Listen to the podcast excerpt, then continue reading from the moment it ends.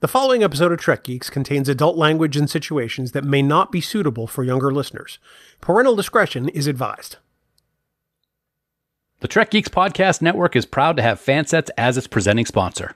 Fansets is the place for amazing pin collectibles. With over 300, that's right, I said it, 300 officially licensed Star Trek pins and new releases every month. Stay tuned for a special discount code good on your next order at fansets.com just for Trek Geeks listeners. Fansets. Our pins have character. This episode is also sponsored by Science Division, the makers of the galaxy's first interactive tribble that you can control with your very own smartphone. Find out more about this amazing collectible and sign up for their mailing list for special offers at sciencediv.com. Science Division. Trouble's never been this fun. Hi, this is John Billingsley, Dr. Phil Phlox from Star Trek Enterprise. Now, I'm reading something that was written for me, and I think they could have done better. So, this Yes. is not me, this is them. My prescription for you is a healthy dose of the Trek Geeks podcast starring Dan Davidson and Bill. He could have done better, Smith. It truly is the best medicine. Oh, come on, boys. And here's how they close it doctor's orders. Shame, tisk, tisk. For the record, that was Dan Davidson that wrote that. That was me. Wow. Well, uh, That's you even know better because now it's forever blamed on Bill. That's forever blamed on Bill. There Thank go. you, Mr. Bakula. There you go. Ooh, wow. All right. All right.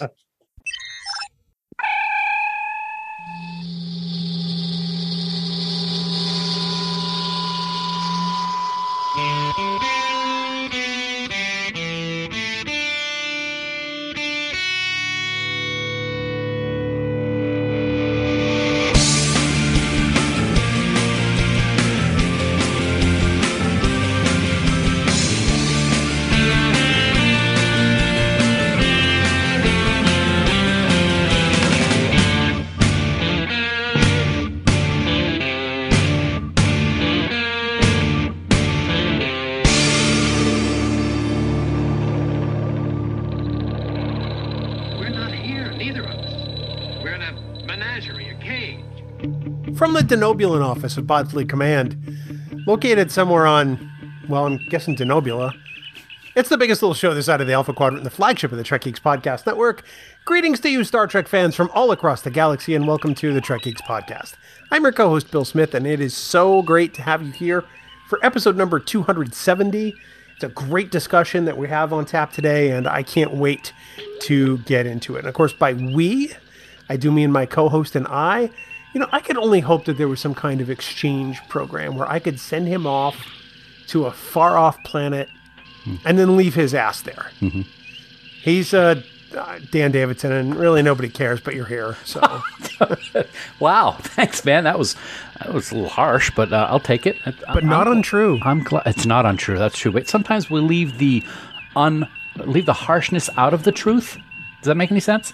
No. It's me, so no, it doesn't make any sense at all. It's good to be here. Uh, thanks for that wonderful introduction. I think, um, but I would be your pen pal if I was away on some far planet. So you'd still hear from me. Three words return to sender. Well, it's great to be here, man. Uh, episode 270. Uh, this is going to be a fun one. Um, it seems that we've had a lot of guests lately, and we're going to continue that trend um, with this episode because um, we are celebrating Enterprise 20 still throughout this year. Um, so we have an actual member of the good old NX01 with us today. He played Dr. Phlox. He is John Billingsley. We're going to have a great conversation with him. We are very excited. And um, this one's going to be um, interesting. Well, no, it's going to be a great conversation. Very so, great. For those of you who may have loaded up this episode in whatever podcast app that is your favorite, you'll notice that it's tagged as explicit. That means we've not bleeped the episode. Um, there will be profanity later in this episode and, and some adult type situations. So, parents, we advise you to maybe give this one a listen before your kids hear it. Um, if you're not a big fan of profanity, then you may want to come back to this episode someday or skip it altogether. And we understand that and we respect it. But um, it comes down to we we'll talk about this more later. We didn't want to censor the conversation with John, and if we bleeped it, there would be about a lot of bleeps. There'd be a lot of bl- there would be it'd just be like one whole like Captain Pike episode, just straight through. just, just- just saying, exactly. Yeah, and and like I said, we'll get into it more, but uh, it, it was the right thing to do. Um, we don't want to to censor this conversation because it's it just it it takes a lot out of it if we do that. So uh, so yeah, keep that in mind uh, for your youngins or for your less intelligent husbands, uh, because that's probably true also. Or your Dan Davidsons. Yeah, ex- well, I didn't want to say it, but yeah. Yeah. Well, that's all right. Everybody knew what you meant.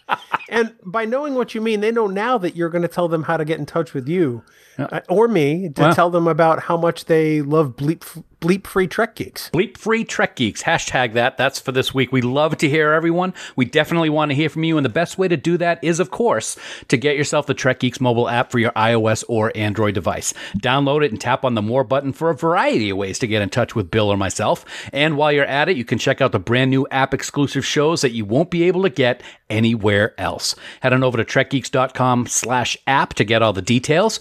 And don't forget about the most positive Facebook group there is. It's Camp Khitomer. It's the official Facebook group of the Trek Geeks Podcast Network on Facebook. We don't allow trolling. We don't allow gatekeeping. We only want people celebrating what they love about Star Trek and all forms of Star Trek. Just search for Camp Khitomer and we'll let you right in, answer a couple of easy questions. Bill actually got 100% on the questions, so you know they're really easy. Uh, we want to thank our wonderful admins, Haley, Jackie, and Fark, for the amazing job they do running that camp. But please remember that any comments or messages that you leave us in any of these places may be used in a future episode. No mistakes. I got through it. Thank you. I, I don't know if I if I do listen back on this, I'm going to notice one word that was a minor flub. What was that?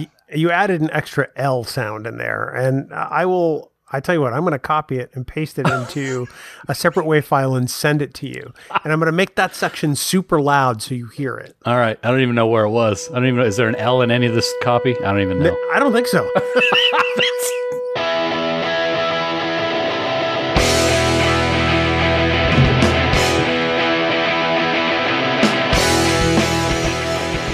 Dan, as always, we want to take this moment to thank our friends at Fansets for being the presenting sponsor of the Trek Geeks Podcast Network.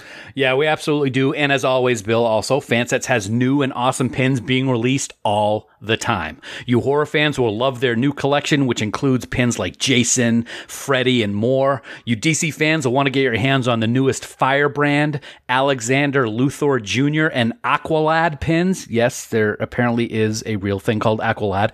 And of course, you Trek fans can add Admiral Vance, Dr. Jillian Taylor, Monster Maroon Admiral Kirk, and a whole bunch of other things to your collection right now by heading over to fansets.com. So you know what I'm going to say. I mean, this is the part of the spot where I always do it. Get on over to fansets.com. Put that the you know the, the the Dr. Taylor pin and the Monster Maroon pin and all even Aqualad. Put him in your cart whole, along with a whole bunch of other accessories and and stuff. And at checkout, be sure to enter this week's special discount code word PHLOX. That's P H L O X in all capital letters for 10% off your entire order. This offer is going to be good until October 27th, 2021 at 11:59 p.m. Eastern Daylight Time. Plus, don't forget when you spend more than 30 bucks, you're automatically going to get free shipping inside the United States. Fansets. Our pins have character, Captain. And we thank our friends at Fansets for being the presenting sponsor of the Trek Geeks Podcast Network.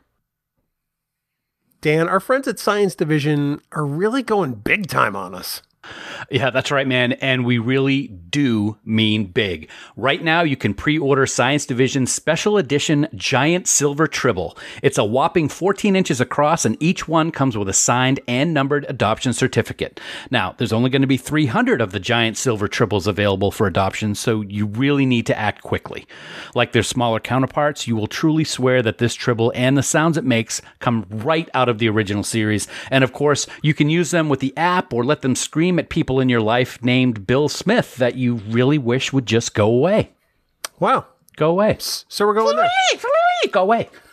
So head on over to sciencediv.com right now and pick up one of the Galaxy's first interactive tribbles for your very own.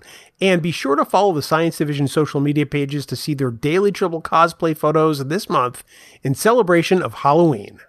Science Division wishes to remind you that the unlicensed breeding of tribbles is a violation of Federation law. Science Division.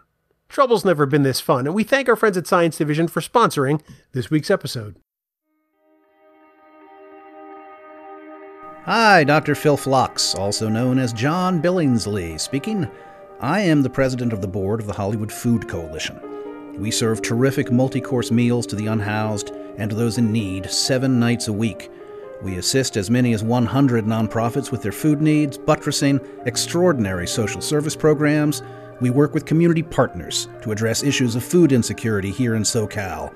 We do lots of other great stuff, but how much time do we have? If you're in LA, come and volunteer with us at hofoco.org slash volunteer, and any Federation credits you can spare go a long way.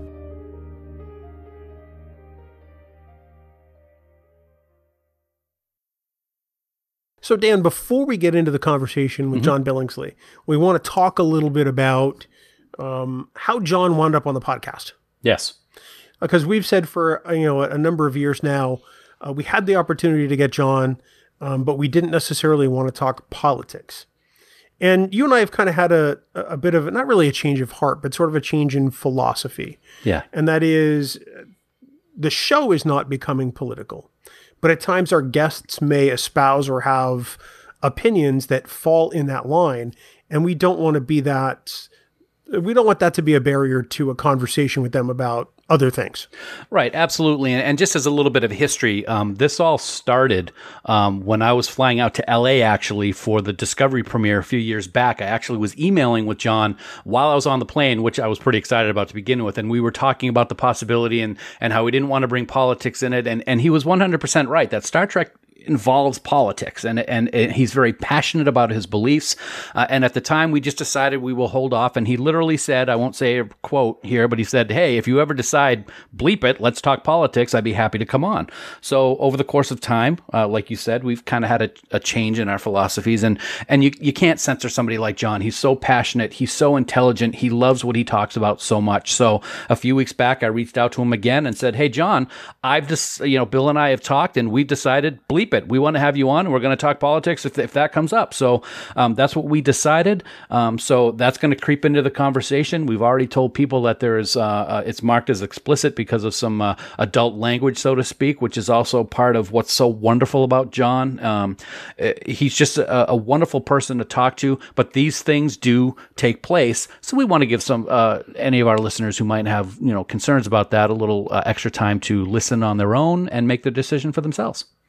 Well, and it's important to note that you and I are, are people. We have political opinions. They're not necessarily a part of Trek Geeks. Right. We don't talk about our politics openly on the show. We have things that we believe in the scope of current events. And even, you know, as far as politics goes. Um, in this particular conversation, um, John is very upfront about his um, his preferences, about where he thinks blame should lie with particular things. Um, and and there are spots where we agree with him and have no problem saying so, but that's only said in in context to stress that Trek Geeks is not becoming a show about politics. Right. Right. Um, I think that's very important to note. Uh, plus, I mean, we do spend a good chunk of the episode, the vast majority of it, talking about both Enterprise and the Hollywood Food Coalition, which Right. John does a lot of work with. And apparently, we're going to do something for, but more about that after the conversation. Oh, possibly. Yeah. Very, very good. The following episode of Trek Geeks contains adult language and situations that may not be suitable for younger listeners. Parental discretion is advised.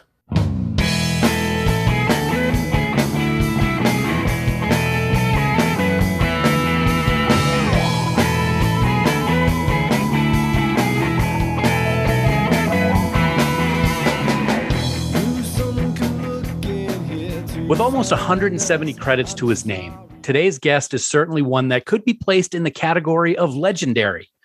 From playing Michael Latham in one of my favorite TV shows, 24, to playing the sometimes scantily clad Mike Spencer on True Blood, he's graced the big and small screen for over 30 years. He's an amazing spokesperson, volunteer, and president of the board of directors for the Hollywood Food Coalition, which assists over 100 nonprofits for food needs, provides food seven nights a week to unhoused in the LA area, and works with community partners to help address food insecurity in Southern California, which we're going to discuss at length in today's episode. But for us on Trek Geeks, he will always be the person that played what many consider to be one of the most beloved characters in Star Trek history, Dr. Phlox. For four seasons, he ran Sickbay on Star Trek Enterprise. And as we continue to celebrate the 20th anniversary of that show, we are honored and delighted to welcome the wonderful John Billingsley to the Trek Geeks podcast. John, welcome aboard. It's great to have you here, man. Wow, such encomiums. I'm I'm touched. I'm moved.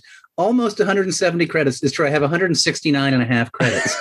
One of my credits really doesn't count as a full credit. That's okay. We'll Well, take if. I started actually counting the credits and saying like that's worth a credit, that's not worth a credit, I think I would have like 15 credits. there are a number of things I can think of. Seven hours to judgment, that's like one sixteenth of a credit. I encourage to- everybody to not watch that. It's hard to believe that the same guy wrote uh, that that intro you you recorded for us earlier, and that that same introduction of you to the podcast. I know. Yes, I, Um, I let it be said. Let it be said. I I made fun of Bill. oh, you can do better, Smith. When I should have made fun of Dan. You call yourself a writer, Davidson. Ex- Absolutely. Oh. Well, see, I worked on the intro for like three weeks and I did the intro in about 10 minutes. So, you know, That's, That's true. right. Uh, I That's just true. am so I'm so used to the various medical puns being utilized Oh, yes. in any introduction that I have made it my mission to abuse the people who use them. Just as uh, Oh. you know, Please abuse go deeper, away. go deeper, Dan, go deeper. That's what she said. Um, Oh, sorry, I couldn't pass it up. My, my wife and I are in a continual rewatch of The Office. I apologize. um, John, as we have asked our guests uh, pretty much ever since this whole pandemic started, um, because the world has changed. And first, we want to know how are you? How are Bonnie? Are, are you both staying safe and healthy? And that's very sweet of you to ask. Yes, we are very well. We are staying safe. We are staying healthy. We were vaxxed as soon as we could possibly get vaxxed. Nice. It is absolutely staggering to me that as many people uh, are, are choosing to remain unvaccinated as are choosing to remain unvaccinated, proving once again, in my opinion, that people would indeed rather be dead than wrong. One of the great curses in our society. Mhm. Um, and fortunately, we live in Los Angeles and in California, which, for all the knots California takes, is actually one of the states where the um, vaccination rate is quite high. And we have seen our hospitalization numbers drop, our incidences of uh, COVID drop. And I think we're right up uh, at the top of the pack right now. So I'm feeling pretty good, all things considered. It's as as amazing. It's amazing how science actually works. I know. Yeah. Who would have thought? It's, it's it's staggering when you think when you think back in those days leading up to the introduction of the vaccines. It was just everybody, everybody clamoring, vaccines, vaccines, get us through this, get us through this, and then the vaccines arrive, and all of a sudden, because it's a Democratic president, I assume, in part, and because you know the rabble rousers on the right, and particularly the odious Tucker Carlson, um, figure out how to line their filthy pockets by insisting that people stay away from the vaccines. We've seen, you know, thousands and thousands of of deaths. I mean, there are a lot of people in this country who have blood on their hands. I'll go f- further and say that I think when we're all in hell, we will be standing on Rupert Murdoch's shoulders. Well, yeah, you know what? That's that's pretty much spot on. Um, I've said for years that I'm in hell simply because I record with Dan, but um, your point is is is right on the nose, man. I, I, I, to I just like to 100%. al- I like to alienate a core portion of your audience right out of the gate. for those for those 19 Republicans who are listening to this and who've just clicked off, sorry, sorry guys. That's okay. That's okay. That's okay. It's okay. All right. So, first question about Phlox, because you know there's going to be a couple of them here on a Star Trek podcast. Who would have thought? Um, let me ask you a question about the very, very beginning, John, and that's when you were first cast as Phlox. Did you have any idea about what the Star Trek universe entailed? Were you concerned with what it was going to be like to be thrust into this this fan rabid um, genre, um, or was it just at the time just another gig to you that you were looking forward to doing? I was gonna say I was an actor. I was concerned about paying my rent, like every other actor. Yeah, Um, I'd had some success in my career. I'd had one series called The Others, but by and large, I had come out of a theater world and was still really making my way in film and television. So uh, for me, it represented Kaching and the brass ring. And yes, I certainly understood, even though I myself wasn't particularly a Star Trek fan, what it meant Mhm. to um, be cast in a franchise that had that kind of uh, longevity. And I had pals who were big Star Trek fans. So after I got the gig, they were uh, willing to give me kind of a crash course. I still can only remember like one out of every 10, you know, alien races. It's like I, I, you know, minor butt heads and major butt heads is basically how I kind of um, and the audition, they didn't give you all the material. I had a tiny little bit of script. Basically, they said come in with a slight alien accent, which I thought was challenging. And um, my wife and I worked on various uh, options. She was kind enough to tell me I sucked for the good week or so I needed to hear that until I found something that kind of resembled Dr. Phlox's voice. And uh, bizarrely, because usually when you go in to test for something, they bring in, you know, a slew of possibilities. I was basically the only one they really were considering for the part. So, um, huzzah. I did squawk like a bird. You've probably heard that story a thousand times. Did you hear No, that? I actually I have haven't. not heard No. that one, John. Oh, really? I tell it all the time. I think everybody must be sick of it by now. Yes, I sort of thought that perhaps on his home planet he was he was a bird. I thought maybe he came from an avian culture, and um, in moments of joyous transport, he would squawk uncontrollably. So when I auditioned, I did it like Dr. Phlox does it, blah blah blah blah blah blah blah, yada yada yada yada. And uh, much to my surprise and, and maybe even chagrin, I started going further in the process, and I kept squawking, and I kept you know going further until I got the job, and the first table read, I squawk and nobody says anything. I think, okay, I'm a bird. They don't make me look like a bird. Nobody said anything, but nobody's told me not to be a bird. So the very first rehearsal, the very first scene, I squawk, and the director, Jim Conway, says, John, quit fucking around. Which is how I know I'm not a bird. With all the interviews I've listened to of you, I've never heard that one. That's I can't believe amazing. it because I tell that I tell that pretty much in every interview. So maybe you're fast forwarding through a lot of what I say. or maybe I'm you do sorry, it at the end, and I'm just tired of listening to it. By Yeah, then. you wouldn't be the only one. You wouldn't be the only one. You know, John, here we are in Enterprise's 20th anniversary year. I mean, it's just this month that it that it premiered 20 years ago. And Star Trek's Yeah. like 219th anniversary year, wasn't it? Like which is amazing. Yeah. amazing. It was shortly after the Revolutionary War, I think the first. Uh, first That's exactly right. When color TV was introduced. Yeah, yeah, Um, yeah. I, I I talk to people all the time, and I think Dan, this is probably true of you too, who are discovering Enterprise for the first time. And we've met so many people who have fallen in love with the series since then. Maybe they saw it on Netflix or DVD. But uh, does one, does that surprise you? And two, to what do you attribute that possibly? Probably me.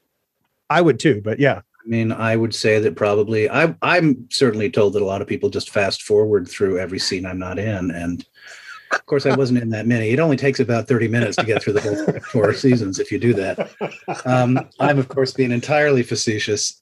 Um, it doesn't. It doesn't surprise me. I mean, I candidly, when it was on, had mixed feelings about the overarching quality of the show.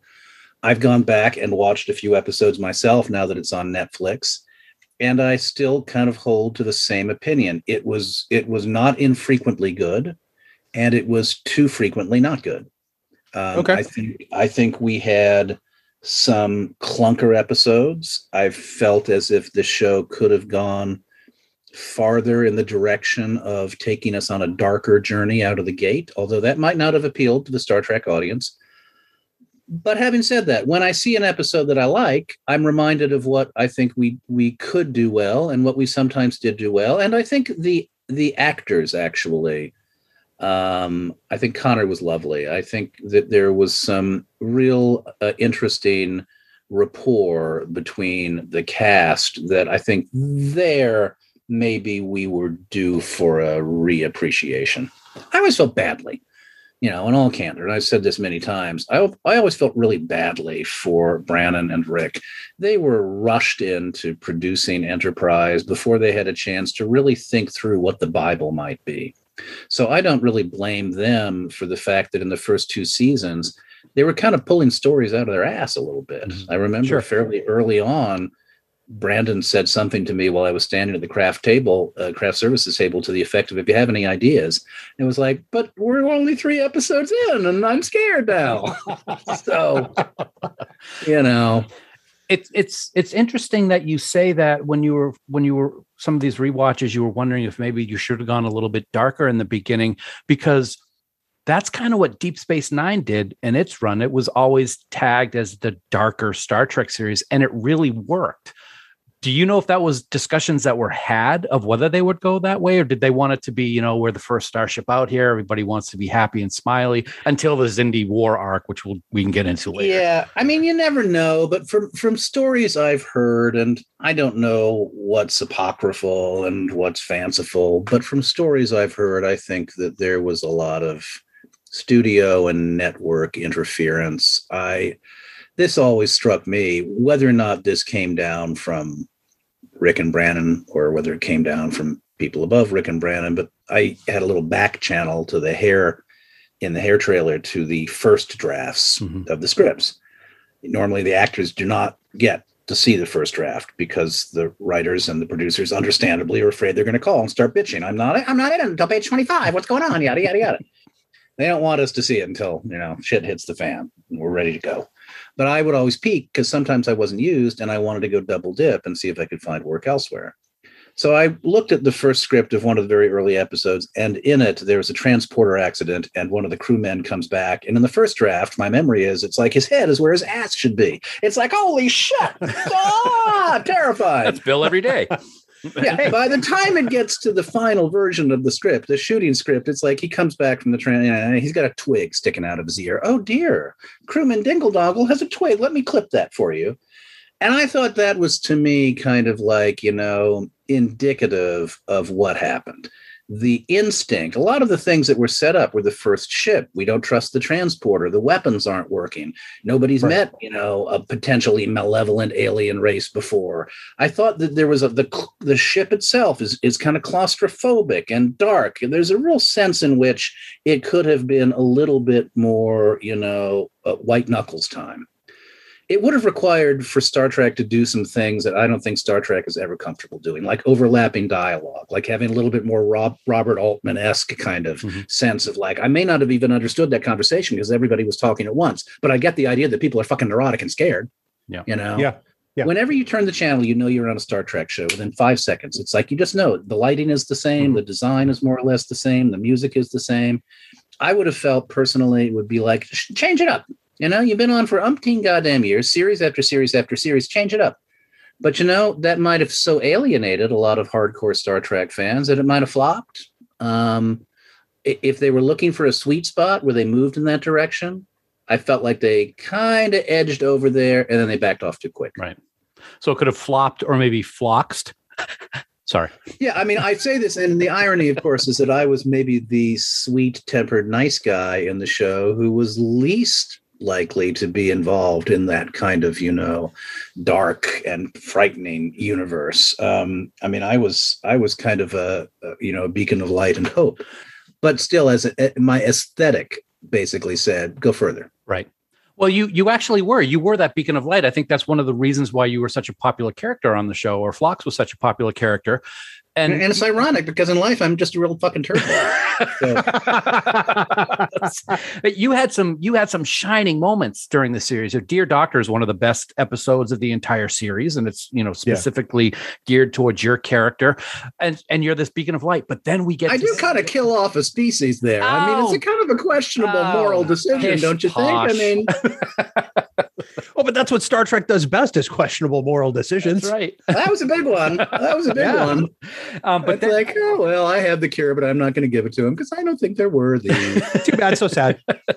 but on the other hand, we got to see a real diabolical Dr. Phlox in the mirror universe. Was that something you like to do? Play out of your shell a little bit during those episodes? well, you know, to be honest with you, I mean, the uh, the irony, of course, is that I've played more serial killers and child molesters than almost any character actor in Hollywood. So it is hardly, you know.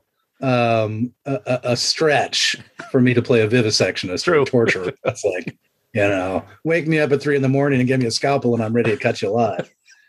Um, for me, what was interesting, and I think it's why perhaps it wasn't quite as much fun for some of the other actors. Connor hated those episodes, um, notoriously. Uh, for me, it's like the one thing that was true for Dr. Phlox in both universes is he was joyful. Mm-hmm. You know, in any universe, Dr. Phlox is going to have a good time, Right. is my feeling. Whereas for the other characters, playing dark was kind of like playing sad. And and you know, I, I kind of felt that was one of the things that that that the mirror universe kind of um uh I wasn't crazy about those episodes. One, I didn't think they really kind of added up to anything. And two, I felt like it, it, everybody was basically kind of forced to play the same color. It's it's interesting that you say that. I love the mirror universe just because it's so different than what Mo- we expect. Most people in, seem in- to. in- most people seem to. in Star Trek. Yeah.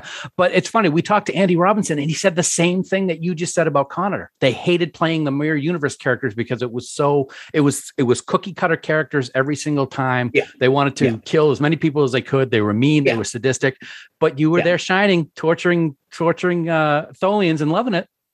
Yeah you know i mean and that that was you know fortunately i mean you know you only have so much latitude as an actor Yeah. if they had not written into that i would not have been able to play it Right. but i think by the time they'd gotten to know me they realized that that was sort of you know probably the underlying um the baseline of dr Phlox, no matter where he is Yeah. he's, he's enjoying himself he likes to eat he likes to fuck he likes to he likes to cut people up i mean you know he, he's a good time charlie kind of guy You know, that, that's in fact, you you were talking about all the other types of characters you played who are normally like serial killers and stuff like that. And I uh, this came to me, you know, top of mind. I it made me think of an episode you did of Nip Tuck.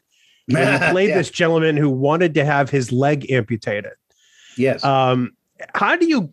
I, I'm sorry for the the diversion to something, but I mean, this is the way my brain works. How do you get into the mind of a character like that? I mean, it's one thing to play a doctor who's a beacon of light and hope. It's another thing to play a serial killer who you know you know what his end game is.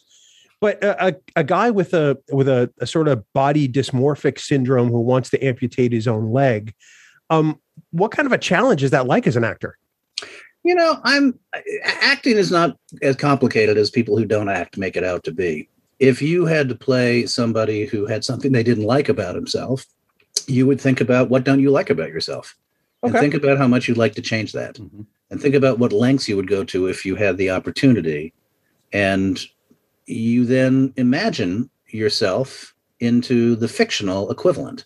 I mean, really, acting is just about, it's an imaginative exercise in which you say to yourself, this character is going through something that I could see myself going through under a, a different set of circumstances. But the fundamental, the fundamental um, challenge of living the experience is more or less the same. Fascinating you know it's it's interesting because you know we hear these long explanations of how actors get into character and that's actually the first time i've ever understood an answer like that because I'll, let's face it i'm not that bright i had a high school oh, drama Oh, no, teacher I, you know, I taught I taught acting for years. The key to acting is action. Really, it's also you know you don't want to overthink the actors make the mistake all the time of playing what they call playing their preparation. You do all this Yeah. homework and you come in and you want to show it to people, so you emote all over the place. If you're acting, you're pursuing something. You're trying to get something from the person you're in a scene with. You have an objective. There's a reason why you want it, but you have an objective. You play an action. And if you're balked in your action, as you usually will be in any scene, something comes up and your action changes. An intelligent actor simply knows how to make very active choices, go with the flow in the moment, and be very w- aw- awake to the reality of the behavior that's coming from his partner. It's it's less complicated, but it's extremely hard to do because it takes years of training.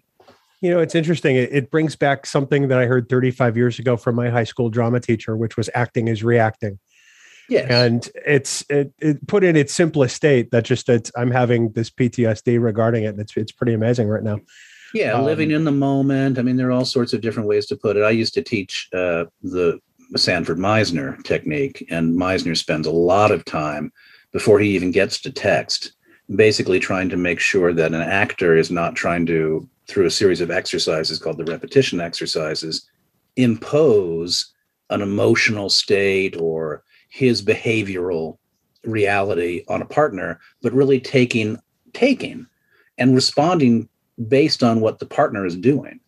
And it really kind of trains you to listen and to be very awake to what you're receiving when you're when you're acting. And and that's, you know, 90% of it is is being present in the moment. being present in the moment is Phlox you of course a lot of people sometimes can can say that oh they started they did a trek series that was before tos and retcon and this that and the other thing you're the first Denob- denobulan that we see in in star trek history Bravo for pronouncing Denobulan I, correctly. I You usually may be the don't and bill will tell you we had one argument we had one day and i pronoun- mispronounced it like six times so i've been practicing buddy Very good. I know. So- One little stutter, but you really you, i know you got it. That- you got you had to catch that too didn't you anyway Because I'm listening. I'm sorry, what? Yeah, exactly. That's that's what I get with Bill every week. As that first character, did you get to have a lot of input into what Phlox would be like, or were you told by the studio this is how he's going to be? You got to do this. Did you get to build up that character's legacy with a lot of your own stuff?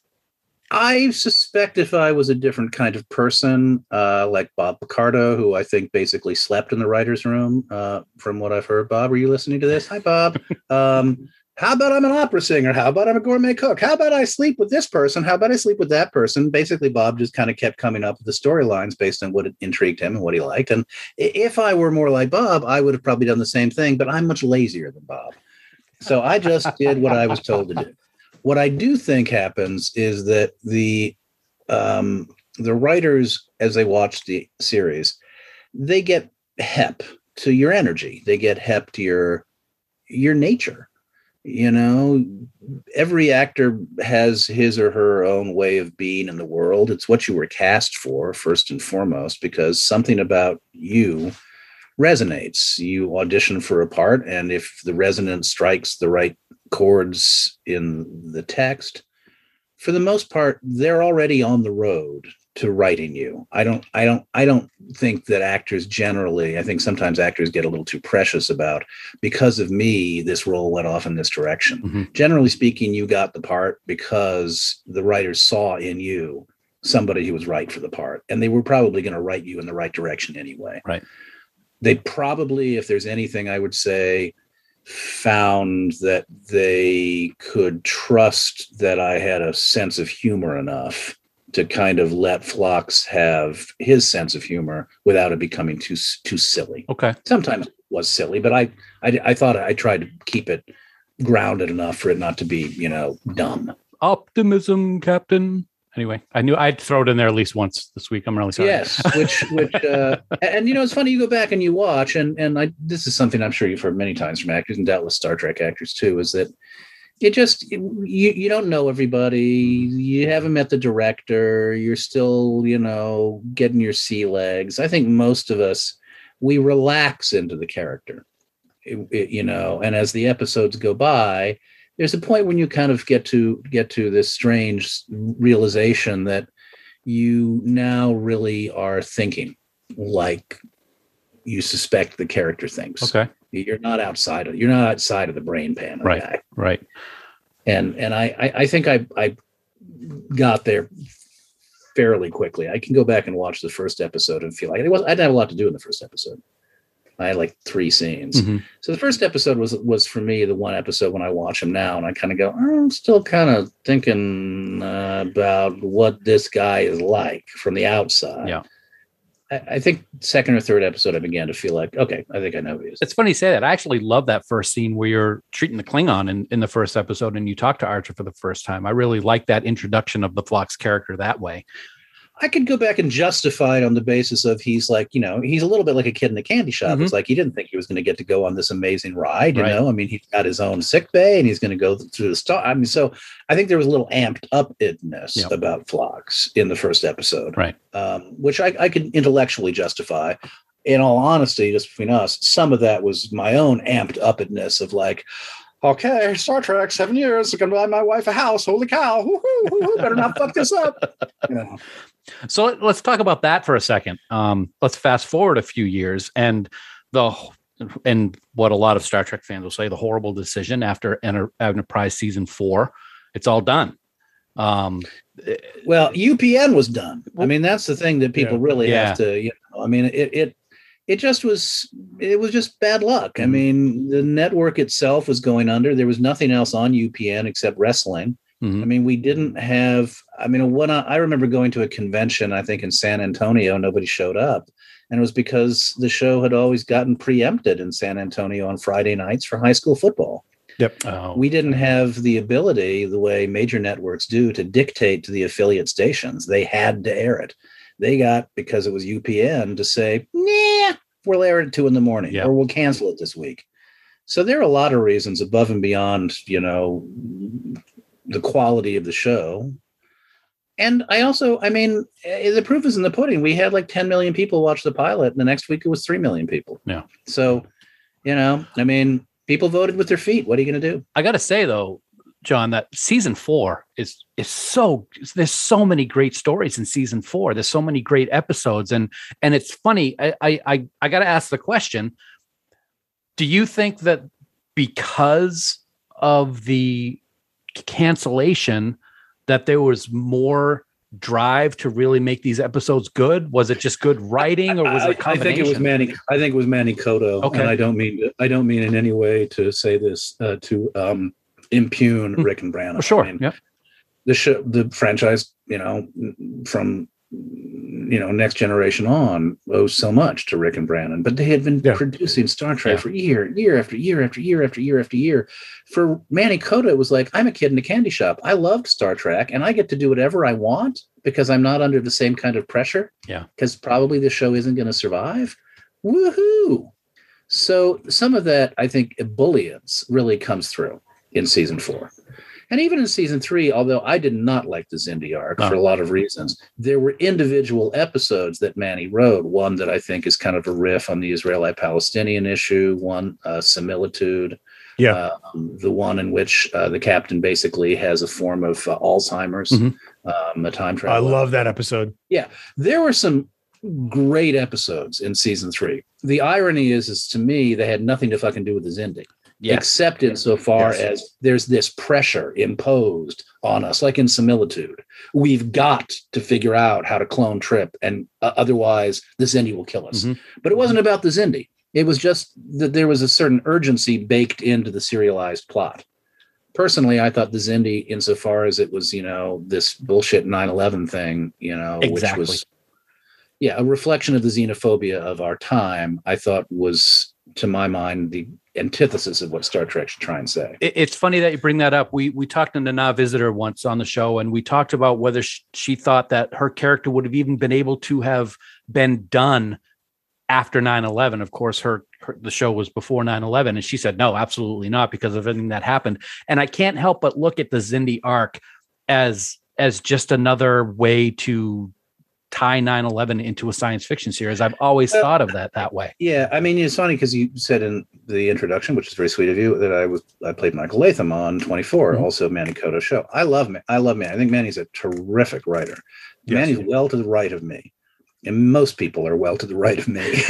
um, I I think that you know one of the things that I really object to in our culture, and it started well before 911, but certainly 911 kind of put its finger on the pulse of this, is that the means justify the ends, and particularly torture is acceptable.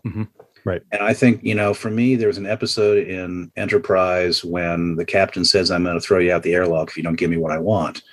And the message behind that to me was, in essence, supportive of, if you remember at the time, the same kind of thinking that led to Abu Ghraib and that led Yep. us to um, black box prisons Mhm. and that led us to, you know, as, as, in, in my mind, to to essentially soiling our moral fucking pants and it's been downhill ever since. So, as a Star Trek fan, that that season, moments in that season were very hard for me. And Yeah. I say that as a Star Trek fan. I'm really not that much of a Star Trek fan, but as a as a person on the show, Mhm. knowing what it means, yes knowing what the history of Star Trek means, and knowing what Roddenberry's fundamental message is, to me, I kind of felt like, eh. even as I say, I wanted it to be darker. I think the Right. challenge, and they may, you guys watch it, and I don't.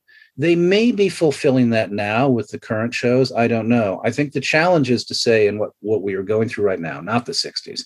'60s were a time of potential promise, and you know the the the passage of the Civil Rights Act and Johnson's um, you know very positive um, war on poverty. It seemed like we had the world ahead of us. We forgot that you know it's always dark. Yep. Vietnam War, yada yada yada yada yada yada. Where we sit now, I think it's really hard to get up in the morning and kind of look at the world and think there's a reason to have hope. amen I don't know how Star Trek addresses that in a way that says we still have hope. I think that's one of the great challenges of writing for this franchise now. I, I have to agree with you. I, I think that the new iterations of Star Trek do that to some extent in its own way. I mean, obviously the medium has changed to some degree. Everything is, you know, one serialized season after another, almost like novels, you know, Yeah. and, and chapters. and uh, you know discovery does what it can to do that in today's society i think it deals with different issues Yeah. um but you know it's it's tonally obviously very different from say next gen or even or even enterprise um because i think it reflects more of the the cynicism and the negativity of of this time quite frankly Yeah, yeah, and and I I don't think you can you can't you can't pretend it isn't real. I mean, every every show that's made is is a reflection of a time in which it's made, and has to and has to be. So Yes. I, I think it's necessary for Star Star Trek to grapple with it without at the same time losing its underlying you know argument, which is that it is possible. It is possible to do better. It is possible to advance. It is possible that we can put our differences aside. It is possible. I said, really, really, I don't envy the people who write Star Trek because Hmm. I think putting those two realities, here's the world we're living in, Jesus Christ, it's not possible, and this underline and this and this overlay of but but it is possible together, man, tough shit. Well, speaking of doing better, we want to talk a little bit about something else that you do on a regular basis. Now, people who've listened to Trek Geeks now for the last few episodes have heard your mellifluous tones doing a PSA that our friends at Oh. Roddenberry Entertainment sent over to us and asked us to start running, and we were happy to do it for the Hollywood Food Coalition. Yes. Um, a- and, uh, admittedly, before that, Dan and I literally knew nothing about Yeah. the Hollywood Food Coalition. And now that since we've we've started looking at it and and, and started learning more about it, we we learned that you guys have been doing a really an incredible job for 34 years practically. Um, why don't you tell us a little bit about uh, about the coalition? Sure. And I've been involved with it for about five years. So it, it certainly, you know, been on the scene for many, many years in advance of me. A gentleman named Ted Landreth started about 34 years ago. Um, I'll go back a little bit. In most major American cities, and certainly this is true in Los Angeles, um, people who are experiencing homeless are ghettoized. There is an intentional effort to try and keep people experiencing homelessness, and it, you know, I can understand it in Mhm. one area in the city so as to keep the general population from getting their panties in a twist. Mhm. About 35 years ago, that began to change in Los Angeles. The population was was uh, bigger than downtown Los Angeles could handle. The social services available were simply not sufficient, and the homeless population began to spread throughout the city. This was the beginning of what we now know to be this, you know, extremely dire problem of uh, expansive homelessness. So uh, folks in West Hollywood said, well, let's try and do something for the people who are in our community. And they started providing a hot, nourishing multi-course meal every night served to people on the streets. And they handed out shoes and clothing and toiletry kits and bus passes and laundry vouchers, did everything they could to help people get into drug and alcohol rehabilitation programs, yada, yada, yada, whole nine yards. About seven years ago, a woman who had been a volunteer with them for a number of years basically said to the founder, I'd really like us to do more by moving inside for various reasons. Ted did not stick around. Sherry Bonanno took over. We moved indoors. We've been doing the same thing, but we've been serving a meal indoors instead of on the streets. So we've been able to expand our capacity and we've been able to expand the array of services. We have a partnership with UCLA. They bring a medical, dental, vision van to our campus. We have COVID testing, we have vaccines, and we try and hook people up to all sorts of different social services my wife and I, when we got involved, we wanted to emphasize two things more coalition building, more partnerships with other not for profits. And we also wanted to say, hey, we rescue and share food. Let's grow that capacity. So a couple of years ago, we helped to push the organization. And I say this somewhat guardedly because there are many, many, many people involved, but this has been a push of ours. We uh, helped push the organization into an expanded capacity. We now have a second space. So, food we rescue from all over the city lands there, somewhere right now between a million and two million pounds a year. And we share it with other not for profits on the basis of you've got a cool social service program, but maybe the food component isn't as robust. Mhm. Let us try and provide the food so that the shelter you're running, or the senior citizen facility you're running, or the institution that you're running has better food. So it's concierge level service for social service organizations with a client base. We call that the exchange program. Wow. And then lastly, what I spend a lot of time doing and what our organization tries to do is we network with other food and social service providers to try and figure out ways that we can collectively help build the network of social service provision so as to create a better social safety net in Los Angeles, which hopefully is something can be modeled in other cities. It's it's amazing to me, John, listening to you talk about what this is all about. Just a minute ago, you were talking about how difficult it is for for the writers to write Star Trek in present day based on everything that's going on. And yet I can't help but think of a line from the original series because you're doing it right now in real life without the help of a Star Trek writer. And that's when Captain Kirk tells Edith Keeler that the three most important words are going to be let me help you're sitting there doing that on a daily basis with what you're doing it not just in los angeles but to all these other organizations that you just talked about about this exchange program. That's just absolutely fantastic. Well you know the history of our country and i think the history generally of the world is that um, things have to be modeled on a local level on a city level on a state level before they can be taken up on a national level. The new deal for instance for the most part fdr took a lot of the precepts and the concepts and the policies from the work that the New York progressive movement launched in New York, uh, turn of a century and early part of the 20th century into the Wilson administration. So I do think a lot of the work has to happen on the ground. The a whole bromide of the states being the laboratory of democracy.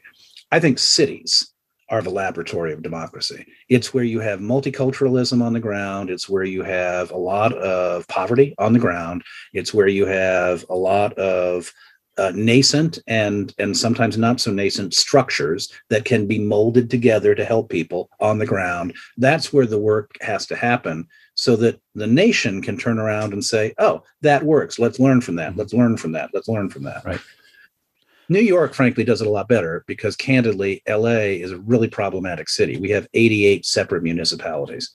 Um, LA is extremely oh, wow. balkanized. Yeah, LA is very complicated. It's the most I've lived in cities my whole life. LA is the most complicated fucking city I've ever lived in. I've only been there once, and it was it was interesting. yeah, I mean it's really hard because you know if you have particularly people experiencing homelessness, imagine you know 88 cities have their own rules and regulations yeah. and policies and procedures, and to get somebody from a hospital in one city or town um, to uh, a program that puts them into a shelter somewhere else you're crossing all sorts of jurisdictional lines mm-hmm. and, you, and you're crossing a lot of funding lines. Right. it's it's and it's huge. It's a it's a huge just physically the geography in la there's a wonderful michelle shocked song called 100 miles in which she basically the whole song is how she's leaving la and she just drives around the city and it takes her whole day you know? It's true it does. Um, so you know it, it's fascinating. You, you bring that up about the the 88 different municipalities. I was about to ask you what are what are some of the greatest challenges? But i think you've pretty much summed that up with just with that alone. Yeah. Um, i mean as a for instance so let's say that there's a program that somebody might be eligible for for um, uh, what, what is called permanent supportive housing. Somebody might mm-hmm. get into a program that would actually get them housed. But to get into that program they may need they have an application deadline let's say as a for instance and for the application they have to have passed a medical test to make sure they don't have t- tuberculosis or other communicable diseases so somebody's got to get them to you know multiple doctor appointments and that paperwork has to be done by x date in time to put them into the permanent supportive housing program they don't have one person who shepherds them through that whole process. They are living on the streets. We're talking about maybe multiple appointments. At any point in time, that person can slip through the crack. Mm-hmm. Yeah you also have all these other things that are just broken in our system generally, which is, I think, the other thing that's so problematic. In Los Angeles, and this is true, I think, unfortunately, in a lot of parts of our country, we have 40 kids in a classroom in the public school system. And they yeah. all speak, many of them speak different languages. They have different learning styles. They have parents who have never been to school themselves, mm-hmm. who don't do anything to help support the kids, yada, yada, yada. Problem, problem, problem. How many of those kids graduate that, you know, frankly, have the capacity to earn a living? Many of them are incapable of even holding down a minimum wage job and we live in one of the most expensive cities in the country. Right. So it's not just homelessness as a problem qua it's that we have abandoned as a country some of what we need to do to give people a real whack at things. Yep. the poverty line in this country is $27000 for a family of four. I mean, can you imagine trying to live on twenty-seven thousand dollars? If you make twenty-eight thousand dollars, the federal government says well, you're not experiencing right. poverty. Yeah, right. Yeah. Realistically, if you think about what it takes to live in this country, half of the country is under fucking water. Mhm. And that's a reflection, and I'm, forgive me, I'm extremely political, but No, that's a okay. reflection of a Republican Party that does not fundamentally care about whether or not people are poor or not. They would just as soon keep people poor and keep them in need of taking low wage jobs because the people who donate to the campaigns want a cheap workforce. Right. That's the policy. Yeah. I don't I don't disagree with you at all, man. And and I spent my younger years uh, before I wisened up as a Republican, so I totally I totally agree with you. Um, let me ask you this though, in regards to the Hollywood Food Coalition, this may not be part of this, but I wanted to ask. I know that at one point you were involved in the Socks for Phlox campaign. Is that part Yeah. of this, and is it still going?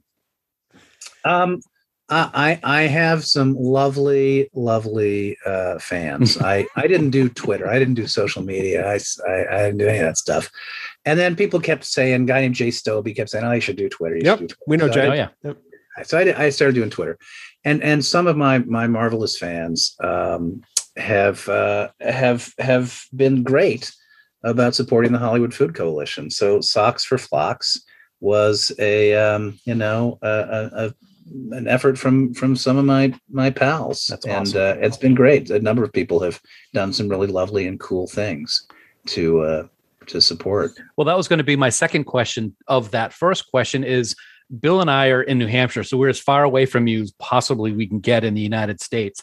How can people throughout the United States and the world help the Hollywood Food Coalition with volunteering or donating or anything like that? How can people do something? Well, first, of course, if if our own individual organization, you dig it and you want to support it, HOFOCO, H O F O C O dot org. Mhm. That's our website, currently going through a redesign. So hopefully we'll have the new website up and running in a few weeks. But the, go to the old website and you can make a contribution there through any of the you know standard platforms that you're all familiar with. Yeah. Um, you can follow uh, Hollywood Food Coalition on Twitter, uh, Instagram, etc. But I also have to say, because you know, I love our organization. I think we do great stuff, and I really hope that we can keep uh, building within LA a model that other people can get excited by. Hubs uh, in neighborhoods that um, are interested in helping to both rescue food and share it, as well as helping to provide services to people experiencing homelessness. That's something I'm really passionate about. But I am equally passionate about volunteerism writ large. So the bigger answer to your question is it isn't just about supporting my organization. It's about uh, uh, uh, figuring out if you haven't already and many people have finding out what your voluntaristic bliss is. Mhm. what what might motivate you to do something for the betterment of your community? Because i think to your point earlier and it's something i feel very passionately about the whole thing about star trek you know it is rooted in get off your ass and do something Yeah. and that's the only thing that's going to take us to a better future. I mean, and that may be very different for different people. It could, for some people, be about working for uh, ecological justice. It could, for some people, be about working on poverty-centric issues. For some people who are who are have certain certain uh, bent that I don't necessarily have, it might mean actually going into politics, running for office, volunteering for a political campaign, getting people to register to vote.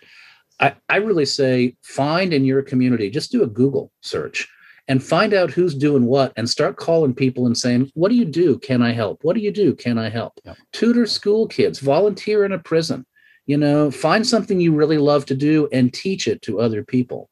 Giving back is a is a gift we have, you know, it's a it's a gift of capacity we have that will make us feel better about ourselves and will improve the world. So that's kind of what my my more macro answer. You know, it's kind of interesting. It, it makes me wonder how initially did you get involved with with Hofoco? Um, because obviously, I mean, by day you're an actor. Um, by night now you're you're helping to feed the, the homeless population in in the LA area.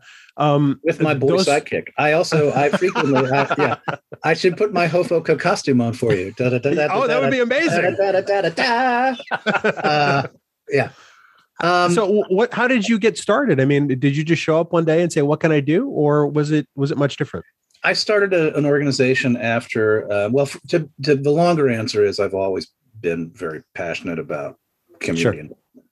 it takes different forms. You know, you get old. Um, I was a theater guy. For me, my way of being involved in the community was through performance. So I started a theater company that adapted fiction for the stage. I was an acting teacher. The social service stuff was a little less of a of a motivator for me when I moved into film and TV. When I came down here, and I realized I couldn't pursue both a film and TV career and a stage career. Some do. I didn't feel it was feasible. I wanted to figure out what I could do to kind of um, scratch that give back itch. And I started to volunteer. Uh, well, I joined the board of the, a group called the AIDS Service Center. Um, you know, growing up in the theater, I'd lost a lot of people to HIV/AIDS. My father was gay. I knew a lot of people who, you know, had gone through the mill with that. My wife's brother died of AIDS. So I was on that board for a number of years. Um, they eventually, that organization was subsumed by the city of Pasadena. And for a period of time, I tried to figure out what I could do as an actor to give back. So I was a mentor, I was a, a career coach, but that wasn't quite enough for me. So uh, when Trump won, I started a group called Push People Unwilling to Sit on Their Haunches, which was essentially uh, an activist group designed to kind of promote volunteerism. And to model what that meant to me i, I thought well i got to find out where i'm going to land and what i'm going to do. I worked on a congressional campaign in a 25th district. Uh, a woman named jess phoenix who Mhm. lost to katie hill in the primary. Then i did some fundraising for katie hill and bonnie and i started uh, volunteering at the uh, hollywood food coalition as as as prep cooks they needed a they needed a board they were they were a hundred thousand dollar a year organization they had a great um, great capacity to serve people every night, but they didn't have the structural capacity to survive, in my opinion. They didn't have a paid ED, they didn't have a development director. So I I uh, I just said, let me let me help, let me help grow your board, let me help kind of you know create a strategic plan, let me host a few retreats, let me with Bonnie kind of figure out ways to get more people involved in brainstorming your future. So we're we're now a two million dollar a year organization. We have an 18 person staff. I think we're we're well on the way to kind of really cementing ourselves as an organization that's integral Awesome. to service provision in our community. So That's that's pretty remarkable. You know, Dan and I have been doing this podcast now for almost seven years, and we started off as as two idiots who just sort of loved talking about Star Trek. But in the last couple of years, we've realized that you know we have these microphones and we have an audience, and if we aren't using them or if we don't use them to do something more with them, then they're not worth using. And I think it took us a little while to come around to that realization, but that really is is kind of what drives us now. Yeah, we still talk about Star Trek and the episodes, and we geek out over things. And but uh, it, it, I think it both Dan and I are are are, are feeling better about this part of the journey. And I don't want to put words in your mouth, Dan, but um, uh, to be able to do more. You know, last summer we did a we did a live stream fundraiser with Jonathan Frakes to benefit Feeding America's COVID nineteen Response Fund. It was the first time we'd ever done anything like that. And I went to Dan one day and said, "Hey." What do you think about doing this? He's like, yeah, okay, whatever. And then the next day I came back to him and said, all right, it's set up. I got Frakes. He goes, what are you talking about? and and I um, and I got to say to, baby steps. to your Yeah. to your point, Bill. If I got to jump in, I got to say, John, we've done your episode 270 for the show right now. That is the proudest episode we've ever done. To be able to do that, to to to um, to make a difference for what did we end up doing, Bill? Was it fifty thousand meals? Is what it ended up Yeah, raising, something 50,000 like that meals. for the for the people that that need it. And and and you're right. It's it's that feeling of of being able to help, which which makes it all worthwhile. So seeing what you're doing uh, and hearing about the things that you're doing is it, it's it's so great to hear and and and it's it's really too bad that we don't have more people that have that in their heart the way that you do Well, I also gotta, I gotta, I gotta also say, I mean, I'm extremely Yeah. fortunate. I'm a child of privilege. I had, you know, parents who loved me, who inculcated a great love of reading in me. I had a good education. I was able to, I've been able to work my whole life. Bonnie as well.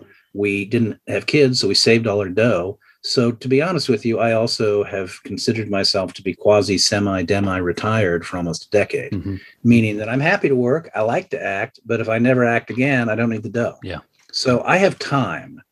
And and not everybody does. Right. And that's just a reality. And I get that. And that's the other thing that I always have to kind of, you know, because I, I feel sometimes I can sound sort of snooty about it and I don't mean to. It's a luxury for me.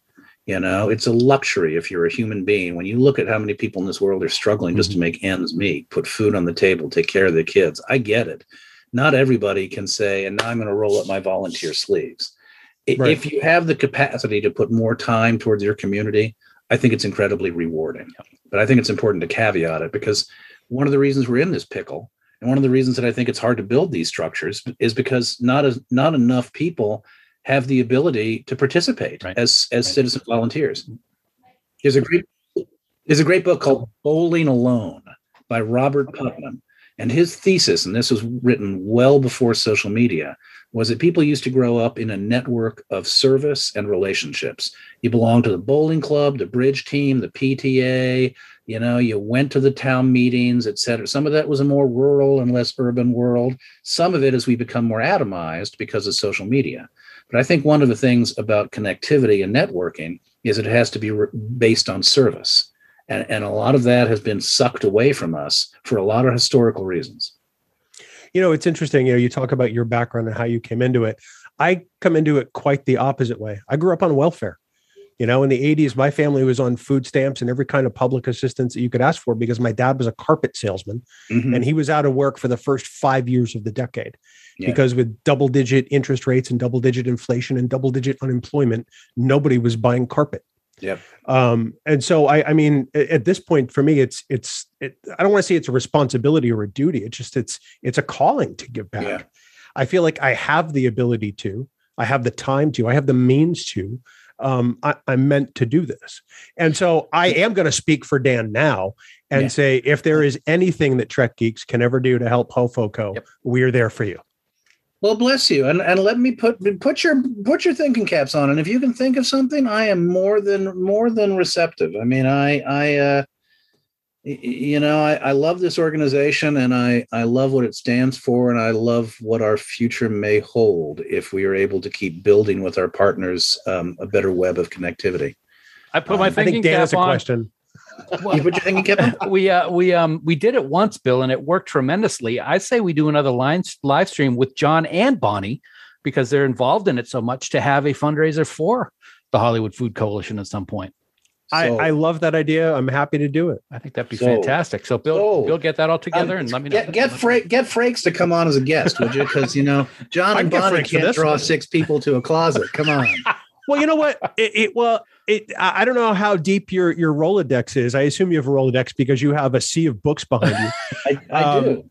um, if you want to get some of your enterprise cohorts together, and we'll do an Enterprise 20 celebration live stream.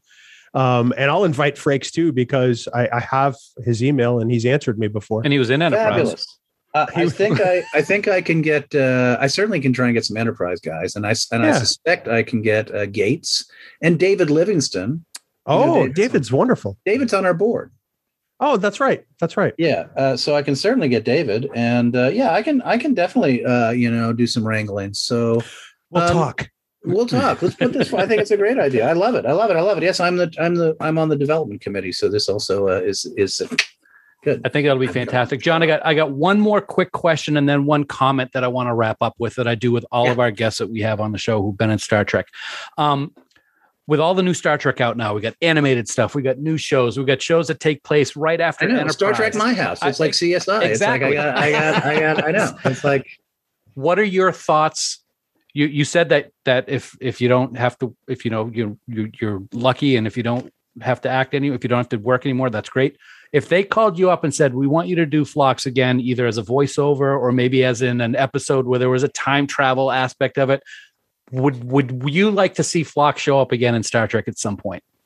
a voiceover. Absolutely, because I don't have to put the rubber head. Um, however, I'll, I will. This is indicative, perhaps, of the love that the franchise, as a franchise, holds for me.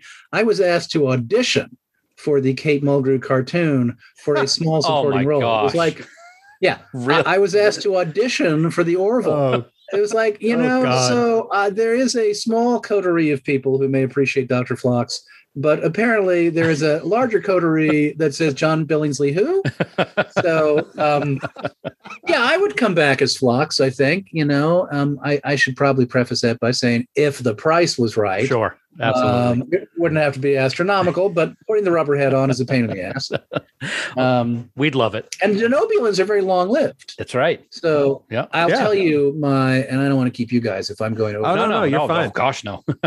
So my show is called Old Fat Phlox. So it opens with Old Fat Phlox. He's sitting in a rocking chair on a porch, and he's regaling a couple of youngsters. They could be alien youngsters, I don't care, with stories about "Oh, back in the day when I was on the Enterprise. I used to blah blah blah blah. I remember one time, and then you have that flashback music, and the whole rest of the episode is young people enacting the story Dr. Phlox tells. And then at the end of the episode, you go back to old fat Phlox, and he's just like, "I'm the moral hero," blah blah blah. I would only have to work half a day, and I wouldn't have to get out of a chair. Can we have walk on parts? I even have a theme song. Old fat Phlox, he's a sitting on a box at the junction, Denobula Junction. Um, because I Oh, want to model my career along the lines of Edgar Buchanan. oh, that is priceless. Amazing. Well, John, I, I So keep- good. I keep pitching this, and and so far nobody's actually called me to say I love it. We're in. Really? Really? we have, we have I a don't- I don't- podcast network. I'm sure we can do something. I don't get it. I used to sing a little song. You probably heard this too. Maybe you didn't. Did you know about the little song I used to sing to irritate Dom Keating uh, when I was on Enterprise? No. It's Because I was familiar. many episodes. I was only on like one day out of seven. So I I used to when Dom, particularly if Dom had to wear the spacesuit, I would always make sure I found Dom before I left the soundstage for the rest of the week, and I'd sing my little song. Day off, day off, six days off, and the check still come. Character Oh, actor in the sun. Six days off and the checks still come. I could go on to the second verse, but Dom would usually stop me well before I got there.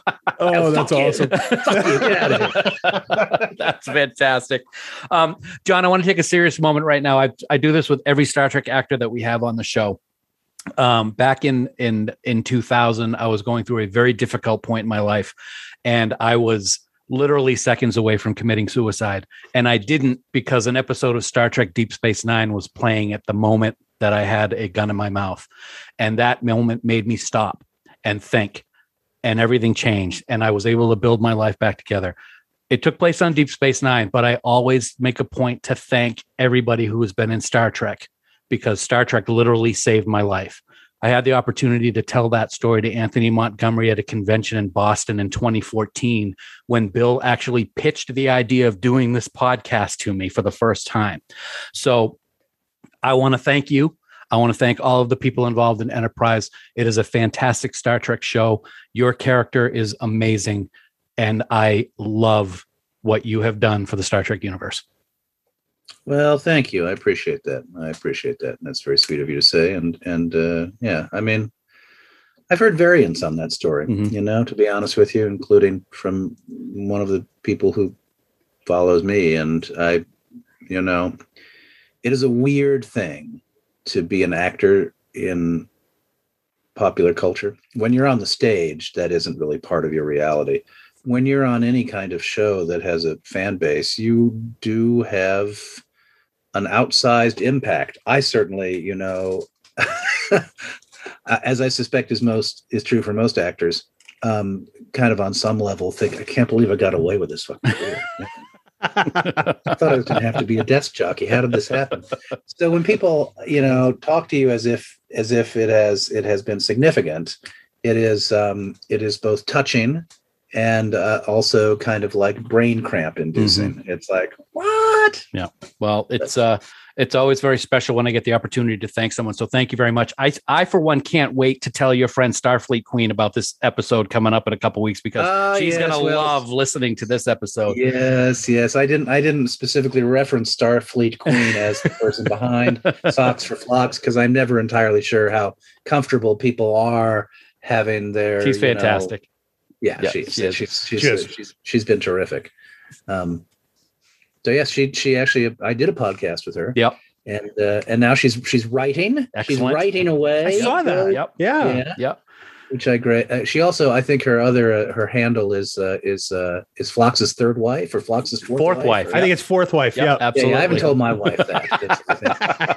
That's, that's that's that's not part of the Denobulan mythology that Bonnie is particularly fond of.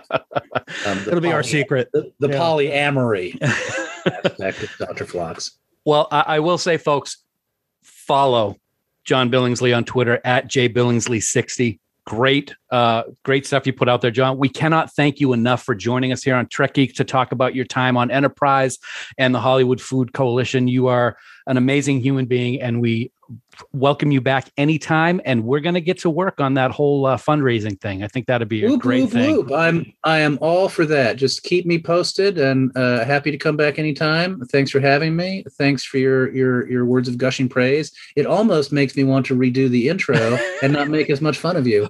But you know that shit fucking.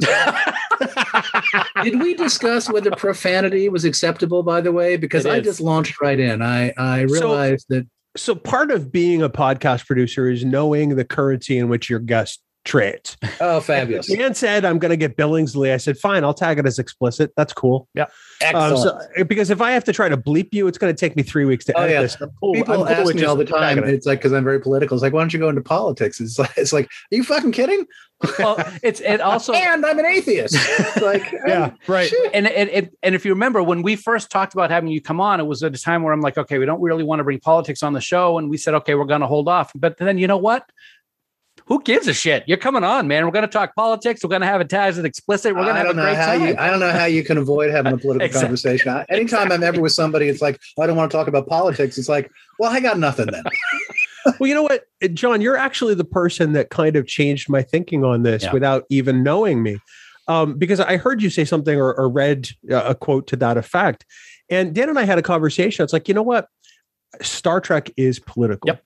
Our guests who have been a part of Star Trek may be political. It doesn't mean the show is becoming political, but to talk to these individuals and to find out what drives them and what they're passionate about, because we care about that, these things are going to come up. And Uh, the thing that to took- me is Star Trek is moral, and to me, our politics has That's been fair. divorced from morality. Absolutely. I Sure. think it's important to own that that there are folks in the political realm, and I'm sorry, but I do believe, and Charles Blow, who writes in the New York Times, I think says this very eloquently.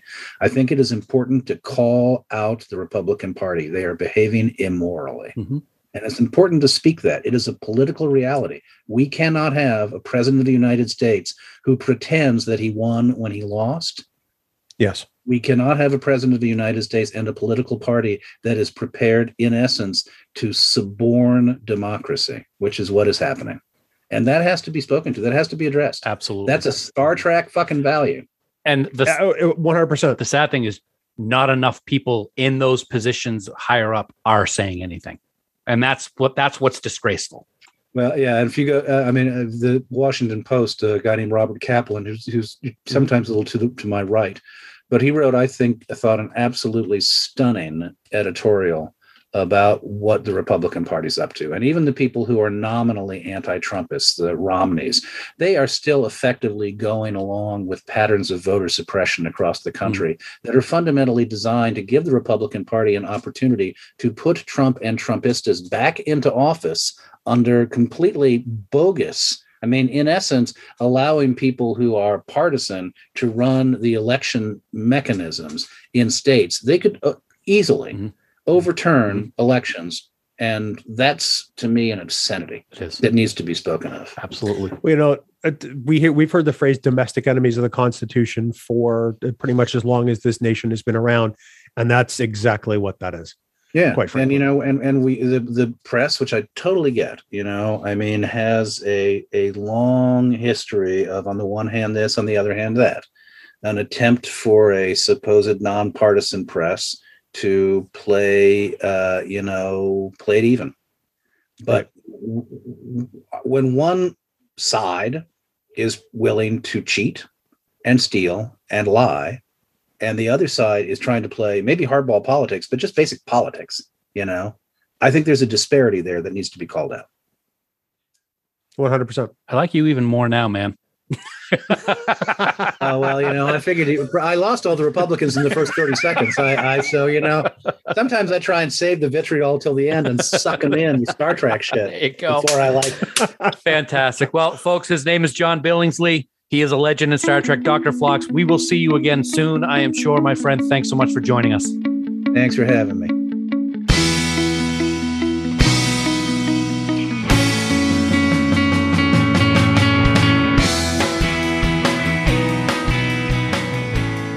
So Dan, apparently, um, we're going to do a live stream Yeah. with some some Star Trek folks to be named uh, coming up to benefit the Hollywood Food Coalition, of course, with JB. And um, we, t- we've had conversations about that very thing just today. yeah, we did actually. We uh, We are in the planning of this event. We are deep in the planning, and and I'm gonna I'm gonna thank John in advance for all the help that he's giving us in planning this. Um, the details will be coming together as we get more in depth with these conversations. But yeah, I mean we we did it with Feeding America with Jonathan Frakes, and and since since John is so passionate about the Ho- Hollywood Food Coalition, we're like, you know what? Let's let's do something else. Let's get let's get something big going. So we're planning to do some stuff. Uh, we're planning on having a live stream if everything can fall in line uh, correctly to raise some money for a, an unbelievably worthy organization that we are going to be very happy to uh, be associated with. So keep your ears and eyes open because as stuff comes together, we're going to be uh, uh, we're going to be letting you know. And this all could come come along very very quickly, like within the next like month and a half or so. So uh, it's going to be awesome. It's mind blowing, and, and I mean, kudos to you for for sort of calling a crazy Ivan and, and going off book and and saying, "Hey, let's do something." like yeah, a live it's, stream. it's usually you. You're like, let me let me run an idea past you. I'm like, oh god, but no, I, I've got a crazy idea. Has pretty much prefaced everything you and I have ever done, pretty much. and and now you're in that in that column. So good for you. You're you know you're you're off the fence. I'm looking forward to I'm looking forward to this coming together, man. It could be uh, it could be huge. We had so much fun with with Jonathan Frakes when we when we did it for Feeding America, and and it can just be exponentially more exciting if we have what we're hoping to have for this one. So stay tuned. Stay tuned. Of course, you know, in the meantime, please check out the Hollywood Food Coalition on their social media, whether it's Facebook or Twitter or Instagram or even on their website, because they really are an organization that that is incredibly impressive in the work they do. It's not just about meals, although they do put out some amazing food for the homeless population in the Los Angeles area. I was looking at their website.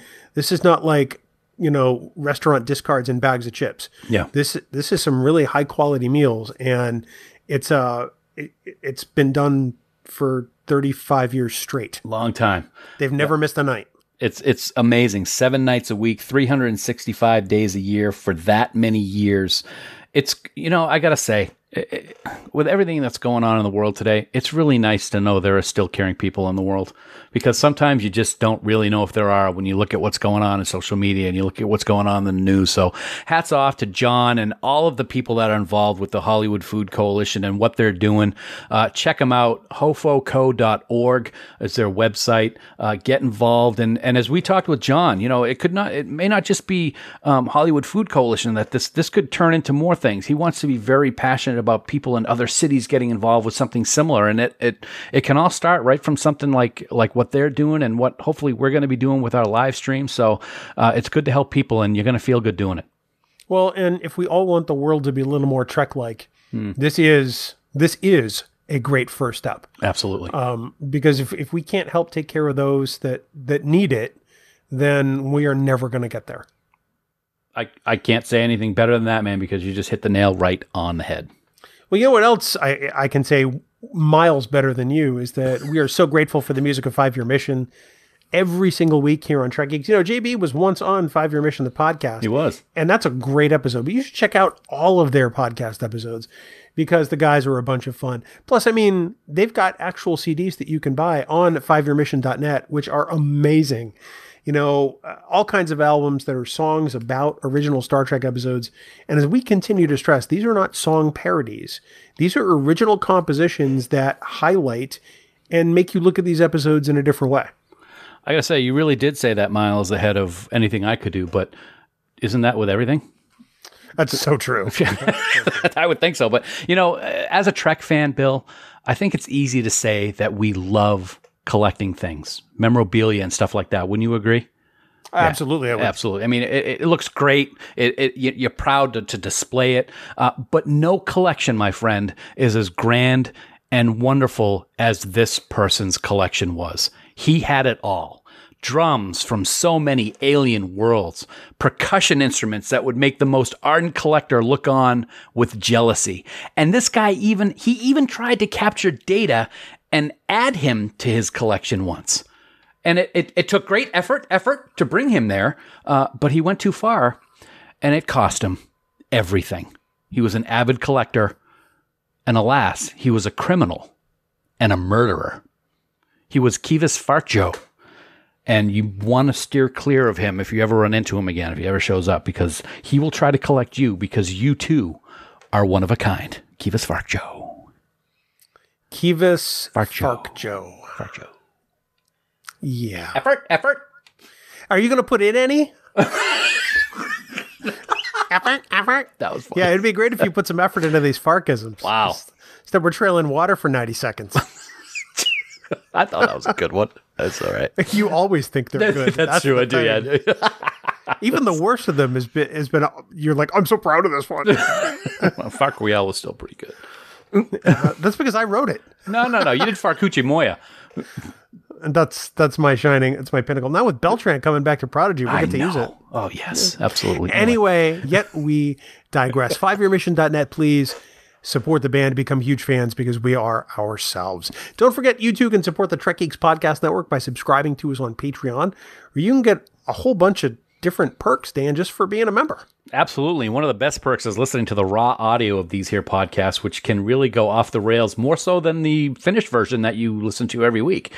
So yeah, check it out. We got other perks. We got new perks coming. So so check it out. Uh, right now, though, we want to take a moment to thank our associate producers for Trek Geeks. We are so grateful for their support, and they are Vikram Bott, Luke Burnham, Brad DeMag, William Edward M. Jr., Patrick Escudero, Brandon Everidge, Andy Fark, Kimberly Francis, Jonathan Hamilton, Peter Hong, William Jackson, Ryan Jeffs, John Krikorian, Sean Lynn, Rick Mason, Jamie McGregor, Rose McKinney, Aaron Mollenkoff, Casey Pettit, Helen Reed, Tim Robertson, Greg Rozier, Sarah Rutlinger, Eric Sakian, Adam Sanders, Tim Serdar, Heather Sohn, Blake Strike, Rick Tatro, Lisa Tomlinson, Jessica Dax Vincent, Ron Robel, and the gracious and wonderful Connie Hutchins. You know, I was waiting for you to pass out from needing oxygen after You that. wanted me to. Yeah. I was, oh man, I my fingers were crossed. I was like, yeah, come on. And if it would have happened, I was going to be like, USA, USA. I was just going to start chanting, you know, Nice. like I was. Anyway, we want to thank our producers for Trek Geeks. They are Mike Bovia, Chaz Bradshaw, Kyle Castillo, Peter Craig, Andy Davenport, Craig Ewing, Jackie and Chris Hackney, Kimberly Hartman, David Hood, Julianne Jordan, Leonel Marchand, Matt McGonigal, Jim McMahon, Darren Metcalf, Charlie Mulvey, Sean O'Halloran, Jamie Rogers, Casey Shafsky, Jim Stoffel, Chris Trebuzio, Ken Tripp, Christina Werther, and the lovely and talented Jess Fashon. The senior producer of Trek Geeks is the jocular and jubilant June Tatman. Jumping Jude Tat. He's a gas, gas, gas. Right? Any, Anyway. No. No. Anyway, you too He- can he's become. only Uh, he- he's just a kid. well, he, He can't even drive yet. I don't even know what that means, but you too can become a producer of the Trek Geeks Network, and it is so easy to do. Head on over to patreon.com slash Trek Geeks for all the details. Dan, next time we're going to welcome an old friend back to the show, and he's having a great time destroying everything we know and love. yeah, he really is, man. And I have a feeling he's having a great time doing it. The first book of the amazing new Star Trek trilogy, Coda, is available now. Is available now, and just the description of this epic is chilling. Tomorrow is doomed. We're going to get deep into the first of these three amazing novels with the one and only New York Times best-selling author Dayton Ward to discuss his new book, which is called Moments Asunder. It's all next time on Trek Geeks, the flagship of the Trek Geeks podcast network, and hopefully we will not be erased from existence.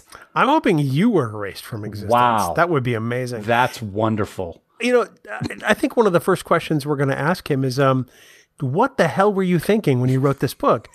Um, am I wrong? No, yeah, I'm only like four chapters in, and I'm like, what the? I'm six chapters in, and I'm I, I love it. I have a hard time It's- putting it down. That doesn't happen to me. I'm actually reading the book instead of listening to the audio. I did not know that. Yeah, Congratulations, that's Um, well, great. because I have I'm not commuting.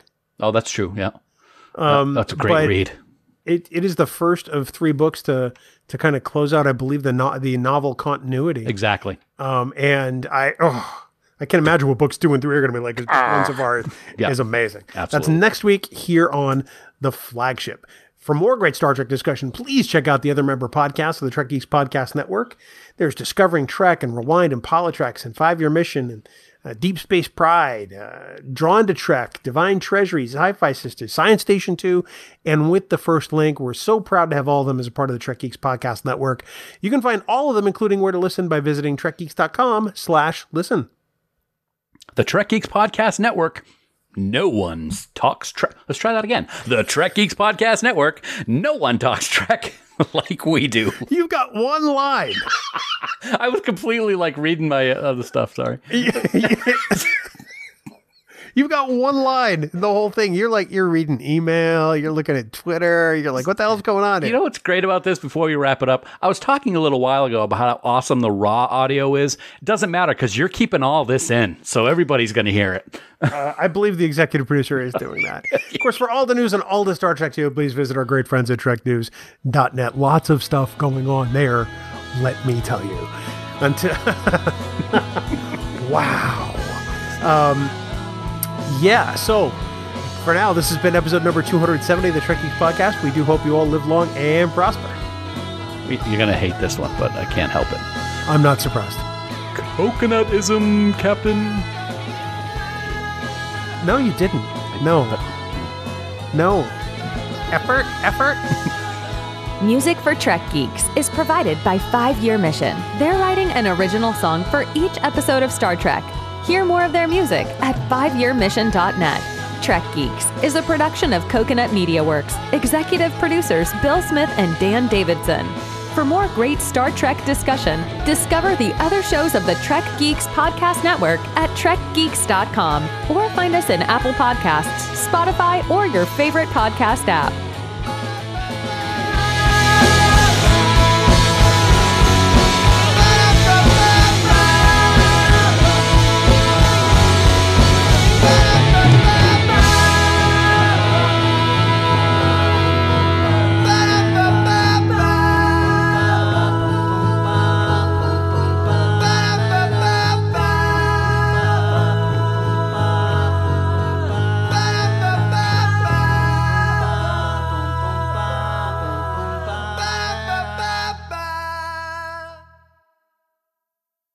Totally make fun of you though. There's Bill.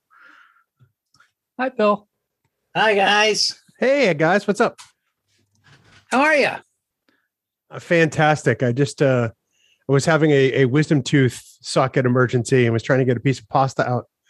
And uh Wow, that is way too much information. Holy cow. well, I almost I almost came on and said I had to flush my holes. So count yourself Wow. lucky, Billingsley. Holy cow. Yeah. So I just came directly from a proctology exam and I was like, I'm not even finished yet. It's like, I got to go. I got to go. We'll finish next time. I get that talking to Dan is like a proctological Yes. exam, but I Oh, mean wow.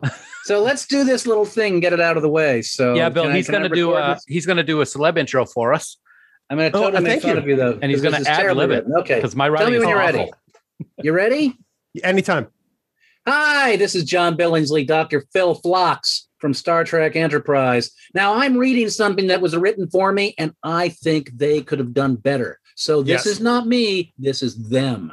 My prescription for you is a healthy dose of the Trek Geeks podcast starring Dan Davidson and Bill. He could have done better, Smith. It truly is the best medicine. Oh, come on, boys. And here's how they close it doctor's orders. Shame, tisk, tisk.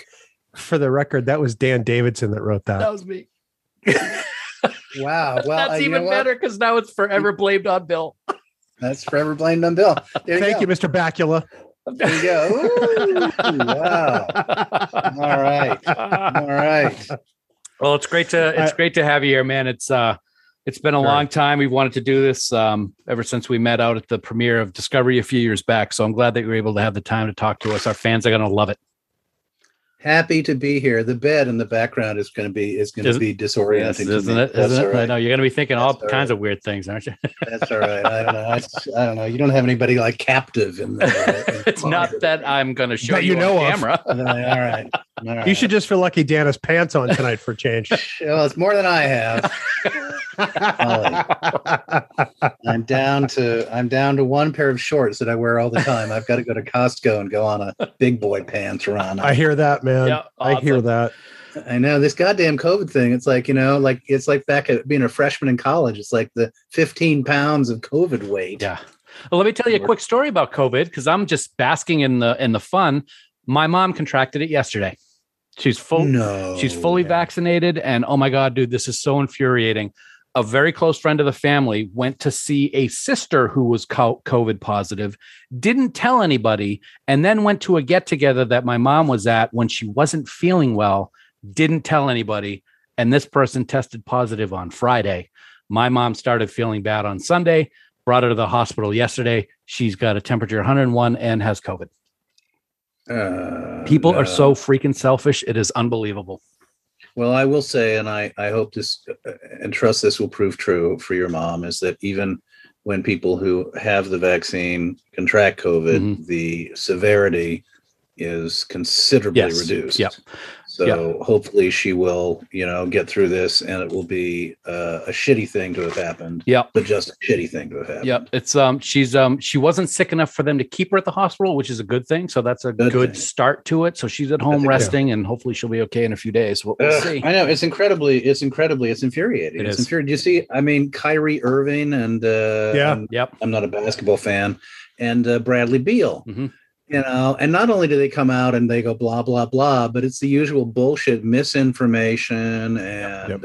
crap. Awful. Awful. It's just you. and it just it just isn't getting any better. No, it's getting worse, which is which Well, even- I mean, that's where we're at now. Yeah. We're so so balkanized. I mean, people would rather be dead than wrong. Yeah. The number of people you read about who actually, as they're dying, Yeah. Are saying, "I don't have COVID." unbel- it's It's unbelievable. like, Or or please give me the vaccine. yeah. It's like sorry, sorry. or give me, or give me inter, i- i- you know, some other bullshit thing. Like, you know, give me the, yeah, yeah. Oh, And- man. And then when, and then when the doctors say, "No, we're not going to give you some like, you know, bullshit just because you asked for bullshit," then all the, you know, the Visigoths run and and chase the doctors down and storm the hospital. Yep. It's ugh. Uh, That's infuriating. It is. It's it's unbelievable. But anyway, so what we'll do when we're ready, um, I do have an intro that I like to do for all our guests that come on. Um, so we'll do that, and then we'll just get into talking about all kinds of stuff like Phlox and and of course the uh, Hollywood Food Coalition and all that good stuff. So we're looking forward to it, man. Let it rip. All righty, you ready, Bill? I hadn't realized it hadn't been ripping already. Oh, it's it's ripping. was- we oh, it's- just haven't it's started recording the big rip. now. yeah. Oh, okay, all right. I was, was going to say that was deathless material. You're not going to keep that. Oh my god! Dan's gonna let one rip here in a minute. I've already insulted at least six people. Come on. All right, here we go.